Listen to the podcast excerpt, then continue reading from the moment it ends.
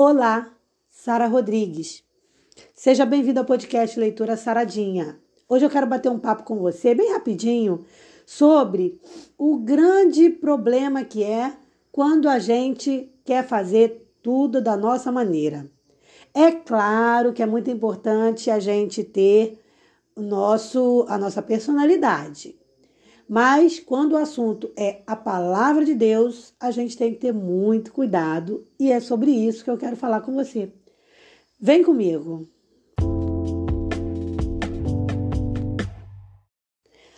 O texto base de hoje se encontra no livro de Juízes, capítulo 21, versículo 25, que diz: Naqueles dias não havia rei em Israel, porém cada um fazia o que parecia reto aos seus olhos. É uma maneira triste de terminar o livro da história de um povo, não é mesmo? Mas essa prática de querer fazer tudo o que é reto aos seus próprios olhos não foi só na época de juízes, não. E nem foi na época de Israel somente.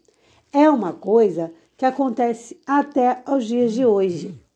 Muitas, muitas pessoas entendem que Liberdade é elas fazerem o que elas quiserem. Só que a gente sabe que a liberdade mal interpretada, mal praticada, vira o quê? Libertinagem. Então a gente tem que ter muito cuidado quando o assunto é liberdade de, de se escolher o que quer, de se fazer o que quer. Tem, tem, tem aquele texto, aquele ditado que diz, né? A minha liberdade termina onde a do outro começa. Então a gente tem que ter muito cuidado com isso. O que, que a gente tem que fazer? A gente tem que ter consciência do que eu acabei de falar. Peraí, eu tenho liberdade de escolha, eu tenho liberdade de fazer o que eu quiser, contanto que isso não prejudique meu relacionamento com Deus e nem prejudique meu relacionamento com outras pessoas. Quando, por exemplo, a gente passa por cima de outra pessoa para fazer a nossa própria vontade. Outra coisa que prejudica muito é a falta de uma direção. Quando você não tem uma direção, alguém ou, ou, alguma coisa que te mostre o caminho a seguir, a chance de você se desvirtuar é muito grande. Por isso, nesse podcast, eu sempre comento a importância da comunhão com Deus. Porque se você, por exemplo, é um novo convertido ou está afastado da igreja, é importante, até mesmo se você for também uma pessoa antiga na fé e já está com aquela fé meio que esmorecida, tipo, tipo já está recorrendo ao hábito, né? Já está já tá virando rotina, alguma coisa precisa ser feita. E aí o que, que a gente tem que fazer sempre? Manter um relacionamento saudável, é, dinâmico com Deus. Quando eu falo dinâmico, é no sentido de não deixar esse relacionamento ficar robótico. O povo de Israel, por ter escolhido não ter uma liderança, por estar cada um seguindo sua própria vontade, acabou fazendo com que? Com que ficou uma coisa completamente desgovernada. Quando cada pessoa faz o que ela quer, você imagina a bagunça que não fica em se tratando de uma sociedade.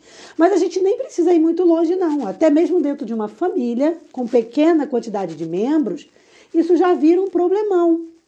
Então, veja, uma empresa sem um, uma, uma liderança não vai para frente. Uma família sem uma liderança não vai para frente. Uma igreja sem uma boa liderança não vai para frente. E, obviamente, uma sociedade sem uma boa liderança não vai para frente. Então, a primeira coisa a fazer é a gente decidir quem é que vai liderar.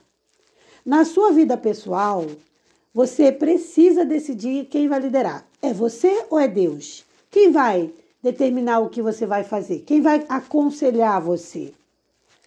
Na vida como sociedade, a gente está aí já chegando na época das eleições e cabe muito a nós a consciência do que a gente quer para a gente. Então a gente tem que pensar qual é a melhor liderança. Como que eu faço para escolher a melhor liderança? Uma das formas é a gente analisar os projetos. Então, o ideal seria buscar, primeiro, conhecer todos os candidatos. Tem gente que vota e nem conhece todos os candidatos que estão participando. E depois, a gente também conhecer os projetos dele. conhecer as características, conhecer o que é verdade diferenciado, o que é fake news. E daí a gente começar a pensar, eu vou voltar nesse aqui, porque está dentro dos meus parâmetros, porque eu acho que vai fazer melhor, que está beneficiando mais pessoas. Enfim, o, tempo, o, tema, o tema aqui não é política, mas como eu abordei a questão de sociedade, envolve sociedade na liderança também. E na nossa família? A gente precisa decidir quem vai liderar. Óbvio que mãe e pai, quando é uma família constituída que tem a mãe e o pai presentes ali, eles vão ter quase que. O ideal é né, que tenham quase que uma, uma liderança mútua. Mas sempre um vai sobressair mais que o outro. Então é importante decidir quem é que realmente é o líder ali. Às vezes é a mulher, às vezes é o homem. Mas a casa precisa ter liderança. E mesmo quando um sobressai mais, o outro tem que dar liderança para ele, para esse que lidera um pouco menos. Porque, por exemplo, se ficar pai e mãe é, conversando sobre os filhos ali e um negativando o outro, a criança percebe isso. E aí a criança começa a desrespeitar aquele que é que cujas ideias, cujas formas de educação são negativadas. Então o ideal é pai e mãe conversarem entre si e decidirem como vai ser a criação do filho. E aí um começa a fortalecer a criação do outro. Que aí quando a criança recorre ao outro, o outro confirma o que já foi falado pelo primeiro. E aí a criança perde essa essa artimanha que criança tem, né, de colocar pai contra mãe se deixar. Agora voltando para a vida espiritual. Eu preciso, e é ideal que isso seja diário, diariamente deixar claro para Deus que eu quero a liderança dele. Porque Jesus, ele não invade o coração de ninguém. Deus, ele, ele precisa ser convidado, ou seja, você precisa solicitar a liderança dele na sua vida. Se você não fizer isso, Deus vai entender que você quer seguir por si mesmo. E aí você vai ficar por conta própria. Então é importante que a gente diga diariamente: Senhor, eu quero que você lidere a minha vida. Eu quero que o Senhor cuide de mim cuide dos meus negócios, cuide da minha família, cuide da minha casa. Eu quero a minha vida em tuas mãos. Então, quando você dá essa liderança para o Senhor, ele começa a ser o líder da sua vida. Ele começa a cuidar de você como ele acha ideal e como normalmente é o ideal, porque Deus é sábio, muito mais sábio do que nós.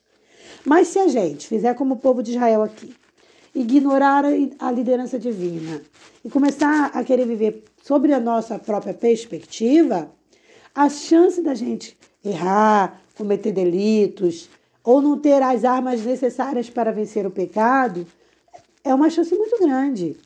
Somente uma comunhão diária com Deus, através de ouvir podcasts como esse meu, através de aprender juntos, através de ler a palavra, através da oração. Somente com isso a gente vai conseguindo as ferramentas necessárias para crescer e se desenvolver na fé.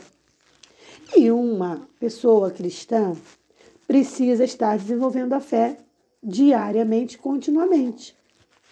Esse é o segredo do viver cristão. Significa que você vai deixar de ser quem você é e vai passar a ser uma pessoa perfeita de uma hora para outra? Óbvio que não. Significa que você não vai mais errar? Óbvio que não, você vai cometer um erro em outro. Mas o que, que significa? Que cada vez menos você vai cometer os erros que você cometeu. Então você vai evoluindo como ser humano e como um cristão de verdade. Então, assim, que a gente possa não buscar ficar seguindo sempre os nossos próprios conceitos ou opiniões, mas que a gente possa estar tá, tá preparado, estar tá aberto a quebrar paradigmas, porque tem paradigmas que são necessários que sejam quebrados, que sejam é, avançados, né? que sejam. É, que a gente supere, na verdade a palavra que eu queria era superados. Então, nada também desse negócio de ficar achando que você é o sertão, que você é o retão, que você é sempre o justo da história, que tudo que você faz está certo. Nada disso, tá? A gente precisa quando a gente faz coisas legais, quando a gente consegue um sucesso, a gente precisa devolver essa, essa gratidão a Deus, reconhecendo o poder dele na vida da gente e com a convicção de que não somos nada sem o Senhor, tá? E de que só Deus contém o padrão perfeito para que, junto dele, nós possamos obter uma vida justa, reta e realizada. Só quem pratica as coisas que contém na palavra de Deus e vive os conselhos de Deus se torna bem-sucedido, sem ter que ter passado por cima de ninguém, sem ter que ter cometido delitos, sem ter que ficar se escondendo para não ser pego em, em alguma fraude, em algum erro. Que essa seja a nossa perspectiva de vida.